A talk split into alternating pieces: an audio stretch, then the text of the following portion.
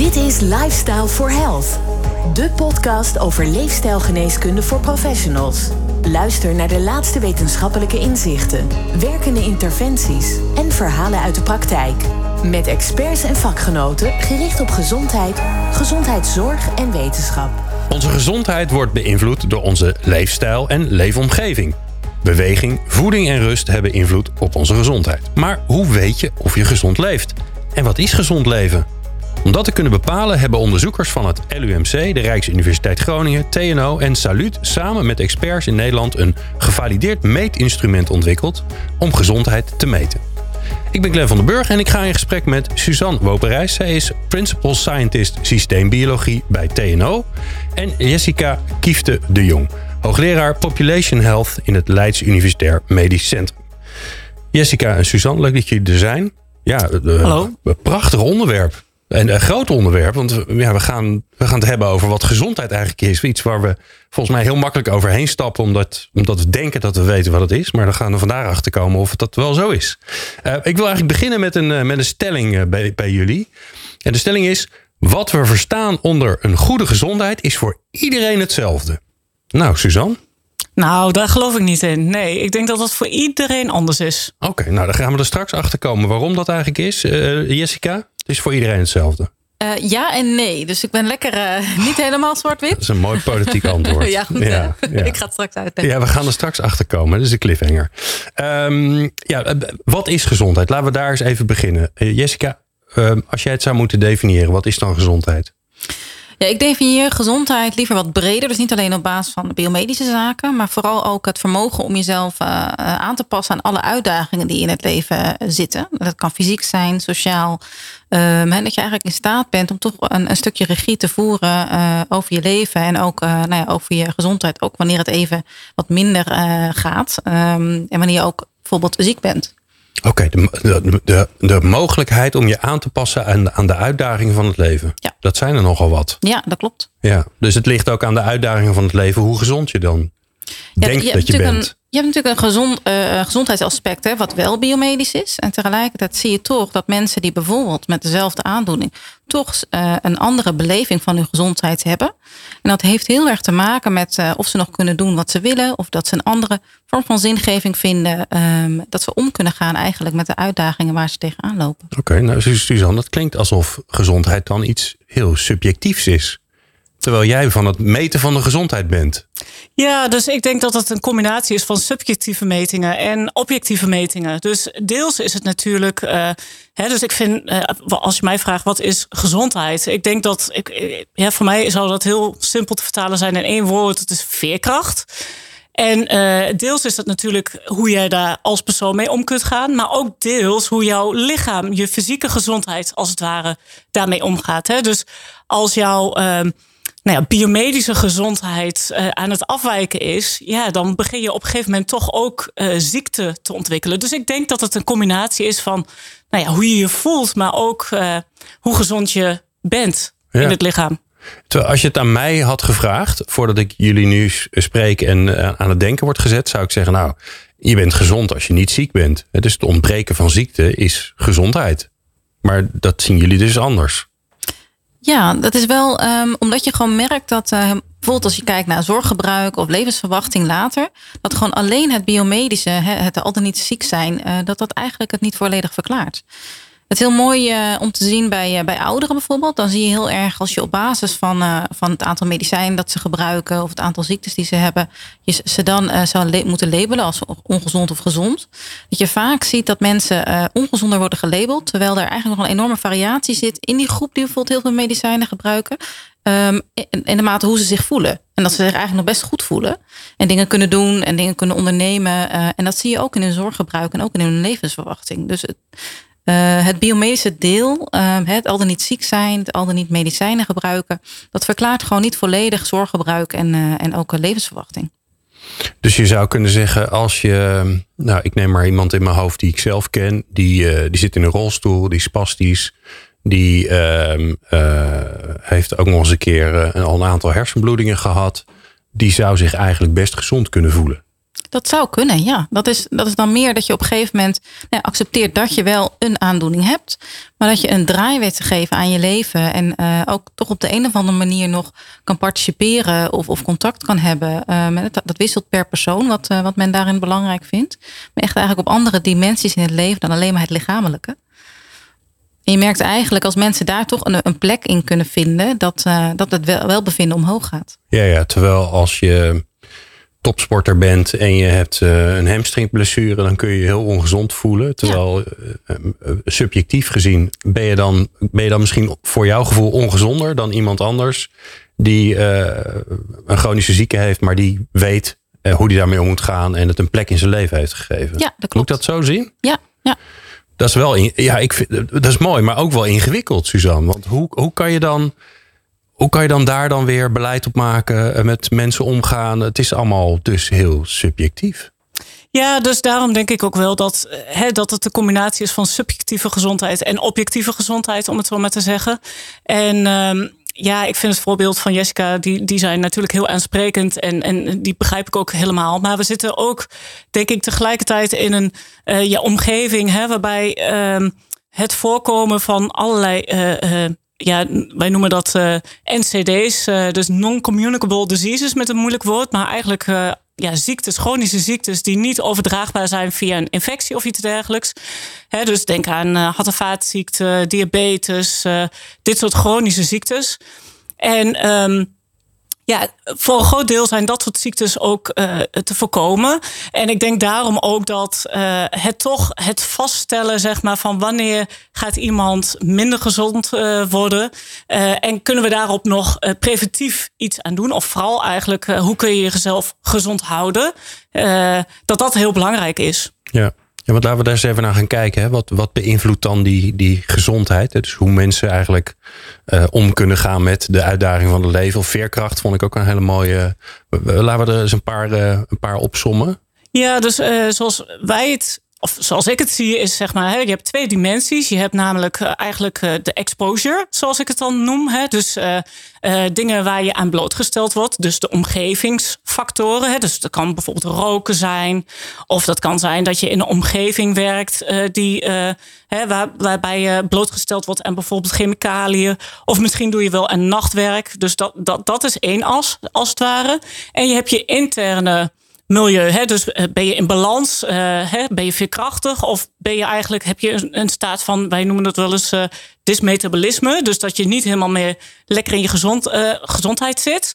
Um, ja, als die twee dingen, elementen bij elkaar komen, dus veel exposure en, en ook nog eens dat je minder gezond, minder veerkrachtig bent, ja, dan loop je echt risico, hoog risico, zeg maar, om bepaalde chronische ziektes te gaan ontwikkelen. Oké, okay. uh, Jessica, jij bent hoogleraar Population Health. Dat klinkt alsof jij van die contextuele, de omgeving waar je je in bevindt, dat jij daar verstand van hebt. Maar jij gaat me nu vast wel corrigeren als dat niet zo is. nee, dat klopt inderdaad, maar het is inderdaad breed. Dus um, wat ik het mooie altijd vind, als, het hebt, als je het hebt over Population Health, er is nu een, een, in, de, in de zorg een beetje een, een beweging gaande dat we moeten evalueren aan de hand van de quadruppel aim. Dus dat gaat over tevredenheid van patiënten, tevredenheid van zorgprofessionals, lagere zorgkosten of lagere kosten. En ook bijdrage aan population health. En dan kom je bij population health. Ja, maar wat is dat dan? En, uh, en wat meet je dan? En, en dan, kom je, dan, dan raakt dat inderdaad aan, aan de bredere context. En ik vind het wel mooi dat, dat Suzanne zegt van hè, die veerkracht. Je hebt eigenlijk natuurlijk fysieke veerkracht of metabole veerkracht. Maar er is ook gewoon zoiets als mentale veerkracht. En dat heeft heel erg te maken ook um, met je sociale omgeving. Heb je contacten? Uh, wat okay. heb je in, uh, eerder in het leven meegemaakt? Uh, maar ook hè, waar woon je? Voel je je veilig in je, in je wijk? Je kan wel adviseren om meer te gaan bewegen, maar als je je niet zo veilig voelt in de wijk, doe je dat minder snel. Dus dan heb je toch ook alweer het bredere gezondheidsperspectief wat je met beleidsmakers moet oppassen, oppakken. Wat niet gaat over alleen maar uh, bewegen, maar ook nou ja, een wijk veiliger maken, zodat mensen gezonder kunnen leven. Nou ja, het is nu een voorbeeld uh, hoe breed het dus kan zijn, die context. Uh, maar het gaat ook over inderdaad de, de leefomgeving als het gaat om de, de, de lucht, luchtvervuiling, dat soort zaken. Oké, okay, het, klinkt alsof je dus alles is wat invloed heeft op gezondheid. Ja. dus ik moet bijvoorbeeld, ik heb een aantal keren afleveringen gemaakt over schuldenproblematiek en wat voor invloed dat weer heeft op het, nou, het welbevinden van mensen, maar ook het ja, stress. Ja. Wat ook niet goed voor je gezondheid is. Dus dat, dat soort elementen zitten er allemaal in. Ja, klopt. En dat heeft heel erg met elkaar te maken. Dus eh, ik vind stress een mooi voorbeeld. Het wordt heel vaak als of iets mentaals genoemd. Of nou, de belangrijk, een belangrijke leefstijlfactor. We zien ook gewoon dat er bij stress fysieke reacties zijn. En dus zo komen, komt ook dat biomedische en dat context en, en het psychosociale weer bij elkaar. Dat soms ook zich weer uit in fysieke problemen. En soms zie je ook dat nou ja, binnen bepaalde uh, fysiek probleem je toch met ja, uh, bijvoorbeeld uh, psychotherapie uh, mensen kan helpen om toch weerbaarder te zijn en, en ook beter met stress om te gaan. Wat ook wel weer gunstig kan zijn om gewoon nou, beter of lekkerder in je vel te zitten. En dan zie je niet altijd biomedische effecten. Dus het gaat inderdaad meerdere kanten op. ja. Echt een interactie. En nou hebben wij al een paar afleveringen gemaakt over, over leefstijlgeneeskunde, over, over leefstijlinterventies die kunnen zorgen dat mensen met diabetes type 2 bijvoorbeeld, dat die misschien zelfs wel daarvan genezen. Um, hoe werkt dat dan in, in, die, in die contextuele, um, uh, met die contextuele factoren? dus, dus werken die interventies, werken die dan overal? Of moet je dan eerst snappen hoe mensen eigenlijk ja, in welke context zij zitten en wat er allemaal voor factoren bij komen kijken. Dat, is eigenlijk heel belangrijk. Um, je hebt echt een ander soort gesprek eigenlijk nodig voor, uh, voor dit soort interventies. Dus um, het positieve gezondheidsraamwerken, die werkt ook met een gespreksstoel. En dat, die kijkt ook heel bewust naar, de bredere aspecten die van uh, invloed zijn op gezondheid. Dat maakt het ook mogelijk om anders te interveneren of even andere prioriteiten te stellen met, uh, met mensen. Dus um, als er bijvoorbeeld heel veel schuldenproblematiek is, dan ga je niet eerst meteen heb, naar individuele counseling met een diëtist of fysiotherapeut. Dan moet soms eerst die schuldenproblematiek opgelost worden voordat je verder kan. Ja. Dus um, breder kijken naar gezondheid heeft ook te maken met gewoon een ander soort gesprek voeren. En niet alleen maar, oké, dit is de ziekte, verwijzen door naar een directe behandeling, wat ook medisch georiënteerd is. Ja. Soms is er eerst een andere volgorde nodig. Ja, terwijl daar gaan we het nu niet over hebben, want dan kunnen we nog wel vier afleveringen over maken. Maar ik zit gelijk in mijn hoofd, als ik me, als ik me niet goed voel, dan ga ik naar de huisarts. En de huisarts is met name, ik zeg met, met name, met name, uh, opgeleid om natuurlijk naar die medische kant te kijken. En, uh, en ik weet dat heel veel huisartsen ook alle andere, uh, dat hele breed inzetbare mensen zijn die ook kijken naar hoe is de gezinssamenstelling. En hoe gaat het op je werk? En die stellen al dat soort vragen. Ze zijn een soort halve psycholoog geworden ondertussen. Maar dat is natuurlijk niet hoe we het georganiseerd hebben met z'n allen. Nee, dat klopt. Ja. Dus, dat dus... heeft denk ik te maken met. Um, ja, er is ook wel een mooi rapport verschenen hoor. Dat um, uh, wat labelen we nu eigenlijk als zorg? En want eigenlijk, als je natuurlijk breder kijkt naar gezondheid, dan zou je soms ook hè, het verwijzen naar een, um, uh, buurtsportcoach, wat, wat normaal gesproken helemaal niet in officieel in de zorg zit, maar ook uh, aspecten als welzijn op recept is ook een mooi voorbeeld. Wat heel erg mensen helpt om ook soms uh, te participeren, omdat ze eenzaam zijn. Of. En dat heeft ook gezondheidseffecten, ook gewoon op diabetes bijvoorbeeld. Heel mooi is dat een paar maanden geleden er ook een artikel is verschenen uh, wat uh, eigenlijk ging kijken van wat nou als je dus leefstijladviezen combineert met een stukje welzijn op recept, zo heet het dan. Dat je, dat je gewoon een sociale activiteit onderneemt met een groep mensen, wat helemaal niet per se aan gezondheid is gelinkt. En dat dat soms nog beter uh, of effectiever is in het uh, reduceren van HbA1c dan, dan de gewone zorg. Oh. Dus, en dat is een experiment wat in Engeland is uitgevoerd. En dat laat wel heel erg mooi zien. Dat ik denk, ja, we moeten eigenlijk in de zorg gewoon veel meer over domeinen heen kijken. En ook bereid zijn om gewoon wat meer sociale interventies die niet per se gelabeld zijn als medische zorg ook uh, in te zetten voor gezondheid en ja. voor uh, ook ziekte. Ja. Nou, het klinkt alsof we daar weer een hele mooie nieuwe aflevering over kunnen gaan oh, maken. Ja, hoor. Die, als, als jij als luisteraar inderdaad denkt, ja, dat vinden we interessant, laat, dan kun je ons dat natuurlijk laten weten. Maar we zetten hem in ieder geval op het lijstje. Um, uh, stel je voor dat je, dat je, dat je gezondheid niet oké okay is. Hè? De, hij is slecht. En je wil weer terug naar goed. Hoe kan dat dan eigenlijk? Ja, nou ja, ja en nee. Als ik uh, ook even politiek mag be beantwoorden, zoals Jeska dat uh, heeft gedaan. Dus ik denk dat je in heel veel fases kun je terug naar, weet je wel, van minder goed naar goed. Maar als je te ver doorgeschoten bent, dan wordt het heel lastig om weer terug te gaan naar goed. Ja. Dus het ligt eraan waar je bent en hoe gezond je gezondheid nog is, zeg maar, of je wel of niet terug kunt gaan. En ook als je zelfs als je minder gezond bent, dan zit daar altijd ook nog wel een dementie. Hè? Je kunt altijd beter worden, zeg maar. Ja. Dus minder slecht dan dat je wellicht bent. Ik zit een beetje aan, jou, aan jouw veerkracht te Ja. denken. Hè? Dat blijft toch plakken bij mij. Ik zie een beetje een soort elastiekje voor. Hè? Ja, ja, dat is een mooi voorbeeld. Als je dat te ver uitrekt, dan, dan kom je ook niet meer terug. Maar mag ik dat zo zien? Dat je, je kan je gezondheid best een beetje oprekken. Alleen je moet niet te ver. Want dan kun je, Ja, niet, dus meer- dan kun je niet meer terugveren. Ik gebruik ook heel vaak het voorbeeld van een elastiekje. En eh, hè, als we naar veerkracht kijken, ja, ik kijk dan naar metabole veerkracht bijvoorbeeld. Hè, en dan eh, zet ik ook mensen bewust een beetje onder druk. Dus ik geef ze bijvoorbeeld een milkshake eh, met eh, vet, eiwit en suiker. Een beetje een slechte mix, zeg maar, om te Lekker. kijken hoe, hoe reageert het lichaam erop. Een kortdurende stress. En ja, iemand die gezond is, die ja, heeft daar helemaal geen moeite mee. Weet je wel, het hele systeem kan daar prima op eh, adapteren. Dus dat elastiekje rekt dan een klein beetje uit en veert weer terug. Maar een persoon, zeg maar, waarbij de interne veerkracht verstoord is, ja, daar staat het elastiekje al een beetje op spanning. En dan komt die challenge test, hè, die stresstest komt erbij bovenop. En dan komt er nog meer spanning op. Dan kan het zijn dat het elastiekje knapt. Of in ieder geval hè, veel minder terugveert. En misschien is dat eh, elastieke bandje al een beetje poreus geworden. En knapt het op een gegeven moment. Hè? Dus als het systeem heel de tijd onder druk zit, dan kun je je voorstellen dat dat moeilijker wordt om weer goed terug te veren. En, eh, ja, en ook als het lang op spanning staat, ja, dan, wordt, dan wordt het elastiek. hè, gaat rek eruit. De rek Ja. gaat eruit, Ja. letterlijk. Ja, ik kan, ja, grappig. Het werkt heel goed om dat, voor mij in ieder geval heel goed om dat zo voor te stellen.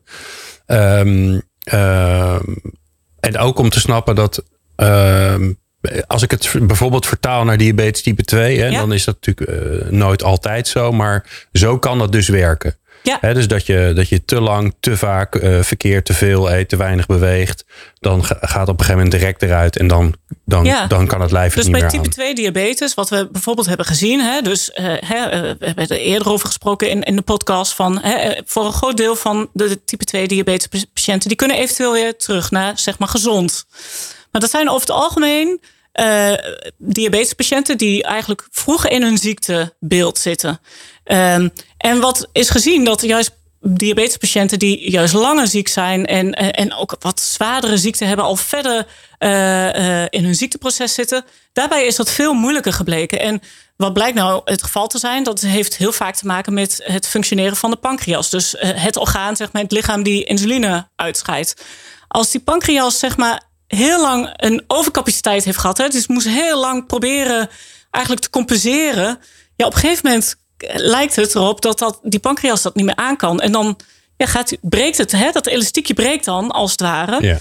En die diabetespatiënten, die kunnen eigenlijk niet meer, zeg maar, soort van genezen of teruggaan naar normaal op basis van leefstijl.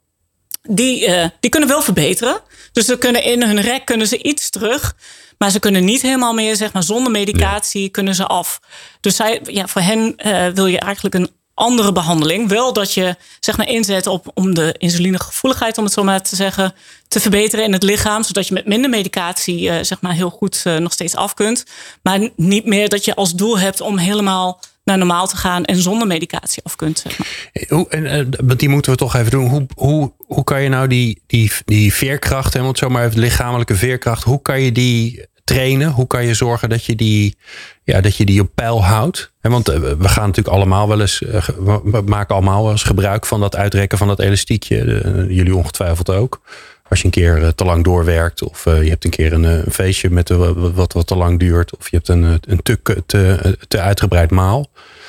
Dus hoe zorg je dan vervolgens dat je, ja, dat je dat elastiek weer een beetje ruimte geeft?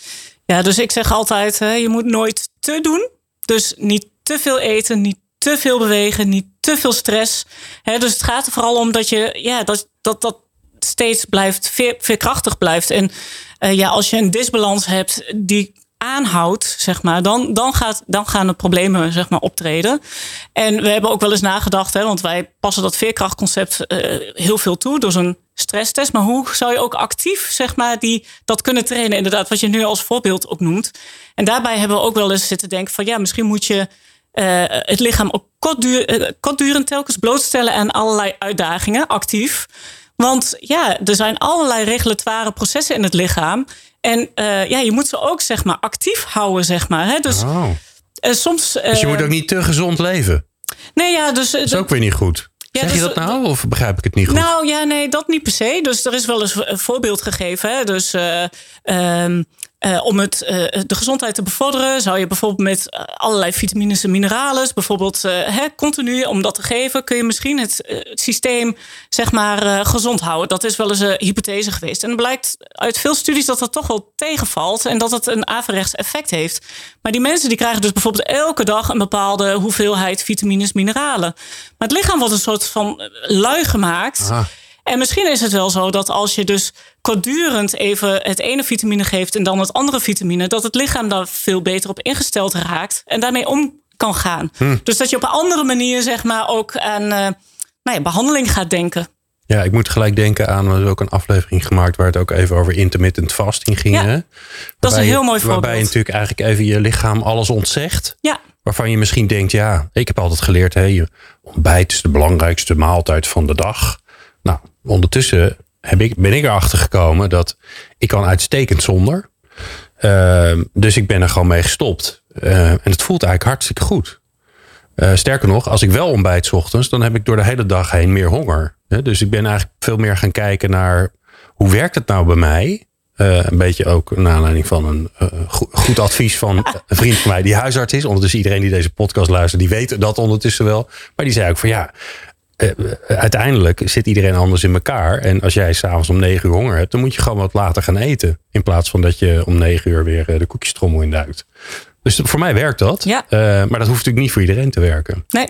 nee. En je zou zelfs kunnen overwegen, want nu doe je het dan continu eigenlijk het ontbijt overslaan. Wat op zich heel goed is, hè? want je gaat in een mindere, minder uren ga je eigenlijk het eten. En je lichaam heeft meer tijd voor herstel. Ja.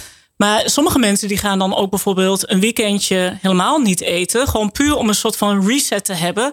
Van dat het lichaam weer leert. Want in vroegere tijden hadden we heel vaak tijden van dat het Ja. een tekort aan voedsel Konden we is. even niks vinden. Konden Ja. we even niks vinden. En moest je het er gewoon maar mee doen om even weer ja, het lichaam daaraan te laten wennen. Om ook van als het eh, wat minder gaat, van, om ja. alles weer een beetje op scherp te zetten. Ja, ja. Oh, grappig. Ja. Dus, dus te veel regelmaat is eigenlijk ook weer niet goed.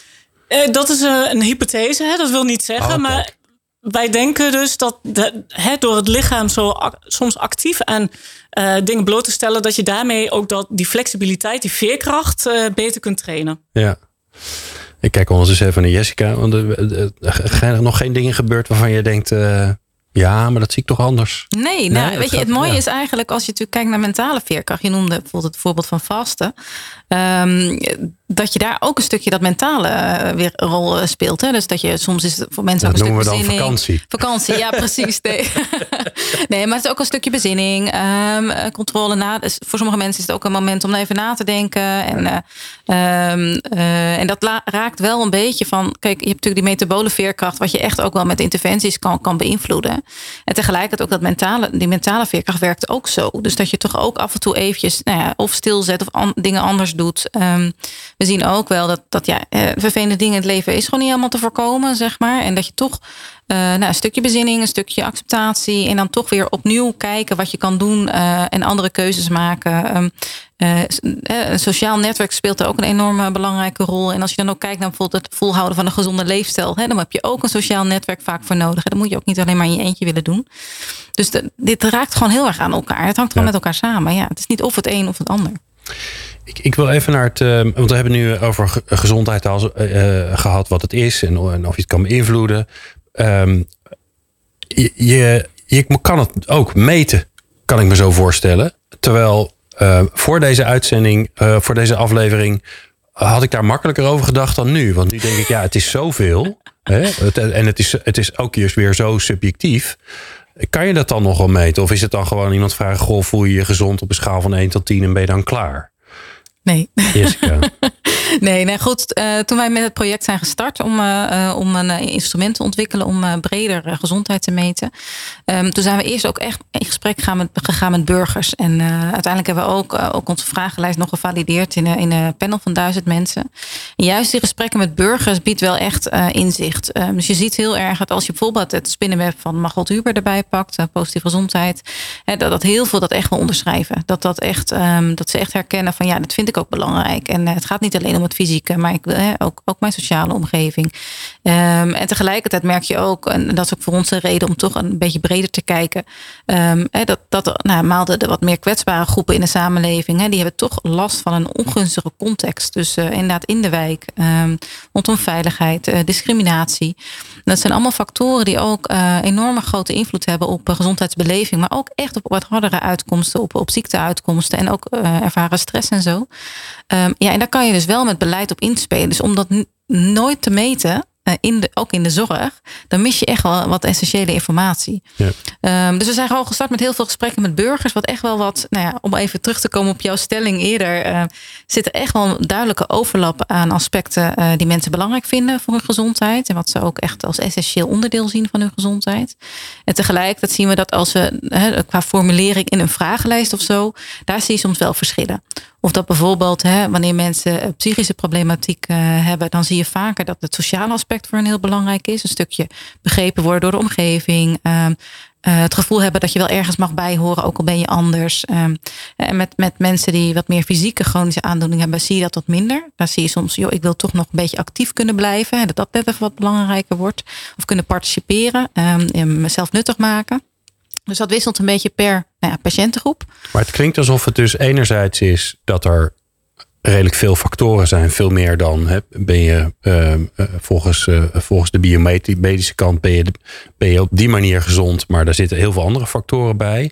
Maar ook de, het gewicht wat je daaraan geeft voor jezelf maakt dus heel erg uit. Ja.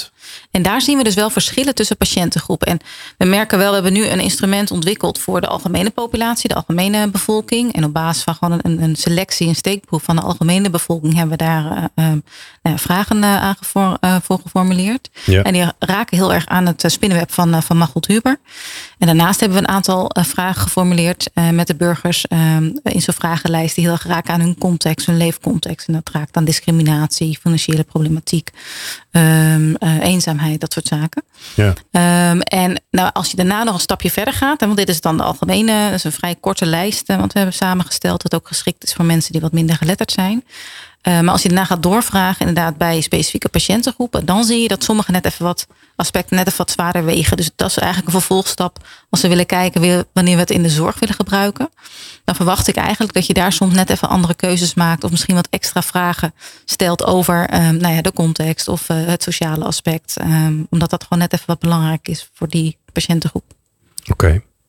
Ja, en dat instrument, als ik daar mag op in mag haken, want dit is eigenlijk uh, de beleefde gezondheid en meer de context. Hè, maar dat instrument is verder ook verrijkt met uh, het biomedische aspect. Ja.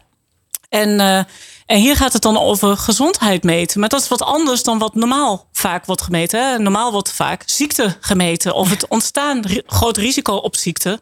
Maar gezondheid meten is wel echt iets anders. Want wat is nou echt gezondheid? En, ja, en help ehm, me eens, want ik zit nu, zie nu voor me uh, bloeddruk, uh, hartslagvariatie, uh, dat soort dingen die worden gemeten. Dan zeg je nou, BMI, en dan weet je nou, gezien jouw staat, is er een goede kans dat je ziek gaat worden. Ja, dat klopt. Zijn het dan dat soort dingen of, of meet je dan toch weer andere dingen? Ja, het zijn wel dat soort dingen. Want uiteindelijk zijn we, we zijn uh, ook met een uh, soort van expertpanel aan de slag gegaan. Van hey, uh, als we nou het hebben over echt gezondheid meten. Wat is nou gezondheid? He, even af, he, niet als af, het ziek zijn en het, de afwezigheid daarvan. Ja. Maar echt gezondheid. Dus daar kwam ook uit he, dat veerkrachtconcept is heel belangrijk. Dus het veerkrachtig zijn en dan in de metabole context uh, uiteraard. Um, en we hebben het ook gezegd van, nou ja, we willen het afbakenen dat het echt over die non-communicable diseases moet gaan. Hè, dus over chronische ziektes en het ontstaan van chronische ziektes.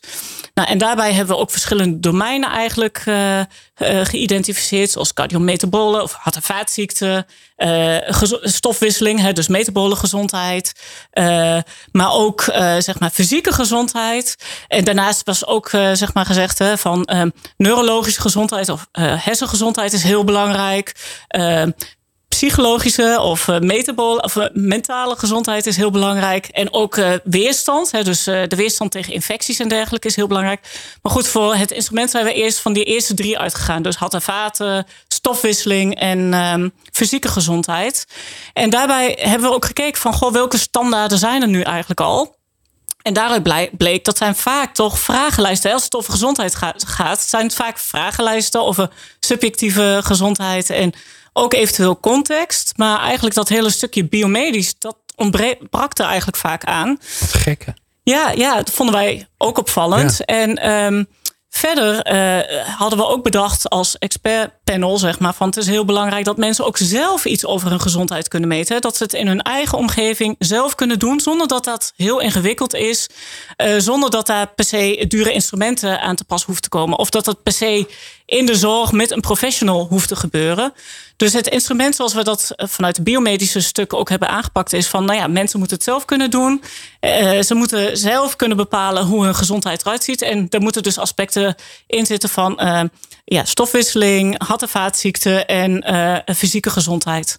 Dus op die manier zijn we zeg maar tot een vijftal eh, parameters gekomen. Of vijftal testjes eigenlijk, als het ware. En daar zitten inderdaad BMI zit erin. Maar ook uh, de heup, uh, heupomvang, buikomvang. Waarbij je weer allerlei andere nou ja, berekeningen kunt maken om iets te vertellen van goh, wat is jouw shape, hè? body shape, om het zo maar te zeggen. En is die uh, gezond ja of nee? Bovenarmomtrek zit eraan um, oh. in. Zes minuten wandeltestje. Zodat mensen eigenlijk op ja, meerdere domeinen een gevoel kunnen krijgen van hey, hoe sta ik er eigenlijk voor, biomedisch gezien. Maar ik hoor je dus allemaal dingen zeggen die je gewoon thuis, want iedereen heeft wel een meetlint, uh, iedereen heeft wel een weegschaal thuis, bijna iedereen. Um, en, um, en zes minuten wandelen en dan aan het einde moet je opschrijven hoe je je voelt? Of, uh... Nou ja, nee, dat nog niet eens. Maar vooral uh, de afstand uh, die je dan kunt afleggen oh. binnen zes minuten is dan een maat voor oh. jouw fysieke ja, conditie als het ware. Ja. Oké. En nou hebben we dat allemaal. dus we hebben de vragenlijst, we hebben de, de, de, de, de vijf, zes testjes die je kunt doen allemaal. Dat is natuurlijk hartstikke mooi. Dat kan je allemaal in een appje stoppen. Zie ik zo voor me. Alles is, de oplossing van alles is tegenwoordig een appje. Maar dit zou je in een appje kunnen stoppen. Uh, met, met leuke plaatjes en dan uh, duimpjes en weet ik veel wat allemaal. Zodat het een beetje leuk wordt. En dan? Ja, Wat hebben liefst, we eraan? Ja, nou, het liefst wil je gewoon dat dat uniform wordt meegenomen in, in alle nou ja, uh, settings die, die met gezondheid te maken hebben. Dus de zorg, maar ook het uh, welzijn. Uh, dat, dat, dat beleidsmakers ook dit gebruiken om bijvoorbeeld wijken te evalueren. Oké, dus het dus, is, en, dus, dus het is soort, niet al het andere alles bij doen, elkaar maar... opgeteld heb je dan, heb je dan een mooi Pakketje, beeld. Maar ja. zou, het, zou het ook iets zijn wat, nou ja, waarvan je kan zeggen... ja, natuurlijk mag mijn huisarts dit zien... zodat hij misschien preventief kan bellen en zeggen... joh, Ja. ik zie dit langskomen. Volgens mij eh, kan ik je wel ergens bij helpen. Ja, nou ja, kijk, dat, dat raakt dan natuurlijk wel weer aan een soort van voorwaarde. Van dat je dus breder ook kijkt als het gaat om ondersteuning en zorg en eh, nou ja, over domeinen heen denken. Maar dat biedt wel die mogelijkheid. Want het is ook best wel moeilijk om ehm, anders te gaan interveneren, ook vanuit de zorg, als je ook niet anders gaat evalueren. Dus je hebt Ja. allebei nodig. Ja, ja, oké. Dus, dus stel je voor dat je nu zou willen gaan interveneren... dan heb je eigenlijk, is het mistig, je ziet niks... Je mist toch wel je informatie. weet eigenlijk niet Ja. zo goed waar Ja. je moet beginnen. Je Ja. kunt natuurlijk, iedereen kan zichzelf bedenken dat de schuldenproblematiek in een achterstandswijk waarschijnlijk groter is dan eh, in Amsterdam Zuid. Ja. Ehm, ehm, maar daarmee weet je nog veel te weinig eigenlijk. Nou, het heeft er ook mee te maken dat als je nu kijkt naar evaluaties, dan zijn er best wel vaak wat, wat langer termijn maten, dat- waarvan het gewoon even duurt. Hè, zoals zorggebruik, maar ook naar het harde eindpunten, zoals ziekte of medicijnenreductie. Ehm, dat duurt soms ook even. En als je wel al kan aantonen dat er bijvoorbeeld op beleefde gezondheid, of inderdaad wat, wat eh, de indicatoren waar Suzanne het over heeft, net als je daar al verschil op kan aantonen en je, we accepteren ook met elkaar van ja, dat is ook een vorm van gezondheid. We mogen ook heel tevreden zijn als daar al een effect op wordt gezien. Waarvan we wel op de lange termijn weten dat het ook een eh, impact heeft. Maar dat, ja, dat moeten we gewoon geduld voor hebben. Dat op die manier toch al betere interventies kunnen inzetten. Ehm, maar dat, is ook, dat vergt ook een stukje acceptatie van, eh, van de zorgen, van het systeem waarin we nu in zitten. Van, ja, dat, Ja. dat dit ook goed genoeg is voor korte termijn evaluaties. En nu, eh, nou, een van de uitdagingen die we met elkaar hebben is natuurlijk enerzijds, ja, hoe gezonder wij ons eh, met elkaar voelen, hoe, eh, hoe mooier onze samenleving. Hè? Dus daar is allemaal geen discussie over. Dat is natuurlijk hetgene waar we het allemaal voor doen. Aan de andere kant hebben we ook natuurlijk de uitdaging dat, dat de zorg veel geld kost en alleen maar meer geld kost. Stel je nou voor dat we dit georganiseerd hebben. Dus iedereen in Nederland die vindt het superleuk om te doen. En die houdt één keer, minimaal één keer per jaar vullen ze dit in. En doen ze de testjes. En die, en die data die heb je om, eh, om op wijkniveau of straatniveau of individueel niveau om interventies te doen. Wat zou het effect kunnen zijn? Laten we eens even, en, en ik ga jullie daar niet op vastpinnen natuurlijk, maar, maar Nou, ik denk twee dingen. Uh, maar dat is ook langer termijn. Dan heb je het echt over tien jaar uh, pas wanneer je soms een effect ziet. Ja. Ik denk echt dat leidt tot mindere zorgkosten, maar ook, um, ook mindere verschillen tussen mensen, gezondheidsverschillen. Dus omdat je inderdaad breder kijkt en ook inderdaad dan gaat interveneren soms in, in een leefomgeving. En dat ook accepteert als een interventie om dus bij te dragen aan gezondheid. Ja. Nu is het allemaal nog zo verkokerd. als, als je de leefomgeving wil verbeteren, dan, dan zit daar weer een hele andere wet omheen. En nou, dat is niet per se automatisch uh, degene die verantwoordelijkheid, is, uh, verantwoordelijkheid heeft voor over gezondheid, de beleidsmaker, die Ja. is niet automatisch ook gelinkt aan de leefomgeving, zeg maar. Dus, dus als je daar echt nou, met z'n allen eigenlijk een soort van gezondheidsplicht afspreekt als gemeente, als, als overheid, dan, dan kan je denk ik heel eind komen. Ja. Ja, maar even, ik wil dan natuurlijk een beetje gevoel krijgen, dat snap je wel. Gaan we dan uh, 10% besparen, 20% besparen? Nou ja, ik, ik ga het even Ongeveer, omdraaien. Nee, oh, daar kijk ik wel uit hoor. om dat soort uitspraken te doen. Ja, nee, hoor, maar, maar ik ga het even omdraaien. Uh, naar de impact die we nu zien van die factoren op uh, gezondheid. 40% wordt uh, soms nog wel meer. Minstens 40% wordt verklaard door leefomgeving. Gewoon contextuele factoren. Oké. Okay. Dus nou ja, dan kan je wel bedenken van als je daar echt op inter gaat interveneren, dat je echt wel een enorme impact kan hebben. Maar dan moet je het ook wel rigoureus aanpakken. Ja. En nu? Dus, want uh, uh, het, het, het, ik kan het nog niet. Ik kan nu niet morgen het appje downloaden, want het is er nog niet. Voor zover je er überhaupt van plan was om een app van te maken. Ja, we gaan maar, een digitale tool uh, ontwikkelen. Een tool, Dus, een digitale ja. tool. Ja. Dat wordt maar, of een dossier of een app of ja. website. Ja. maar Suzanne, wanneer, wanneer is het klaar? Wanneer kan ik.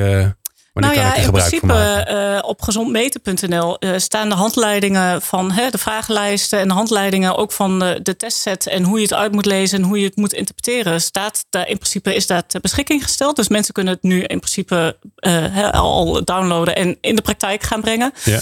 en de volgende stap wordt natuurlijk om dat digitale instrument of het instrument echt daadwerkelijk voor elkaar te krijgen en echt in te gaan zetten. Gezondmeten.nl. Gezondmeten.nl. Ja. Gratis en voor niks. Ja.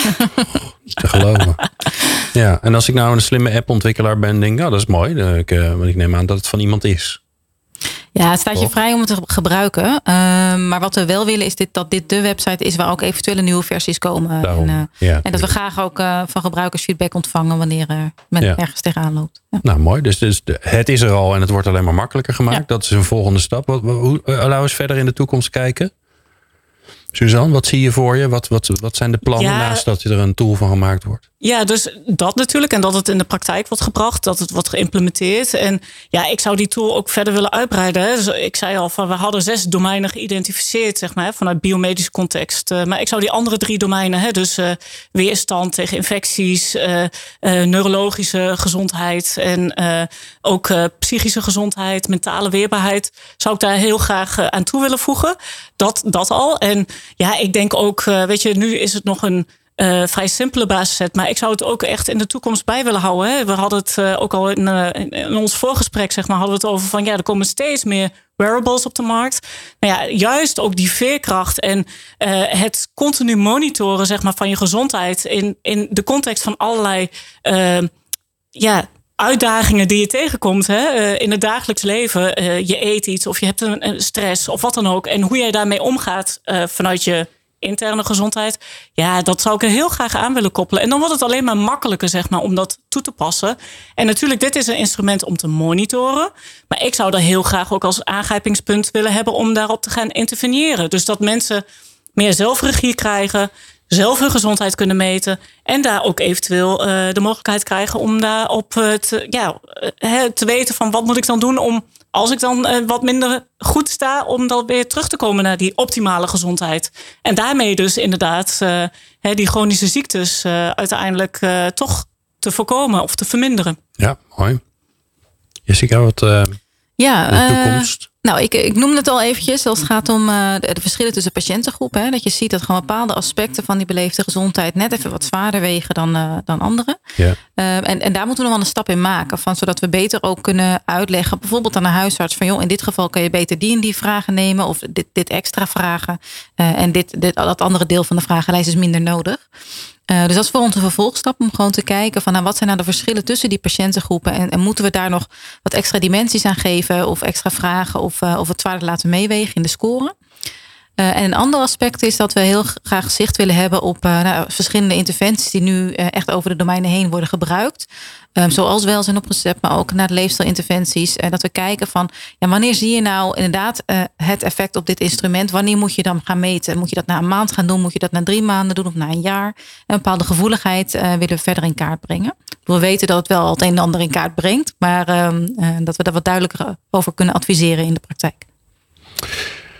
Kortom, we staan nog aan het begin, maar uh, dit, uh, als dit allemaal gaat werken, dan gaat dat natuurlijk een, een enorme hoeveelheid interessante informatie opleveren. Uh, nou, A voor het individu, maar ja. zeker ook ja, beleidsmatig. ja, zeker. hoe de, want ik vind het wel mooi dat je die even noemde. Hè, de, de gezondheidsachterstand en het gezondheids, de gezondheidskloof die we met z'n allen ook hebben, dat we die ook kunnen gaan dichten. Ja, precies. Ik dank jullie zeer. Suzanne Woperijs van TNO en Jessica Kiester de Jong van het Leids Universitair Medisch Centrum. Dit was Lifestyle for Health. Wil je meer informatie? Of wil jij onderdeel worden van de Lifestyle for Health community? Ga dan naar lifestyleforhealth.nl.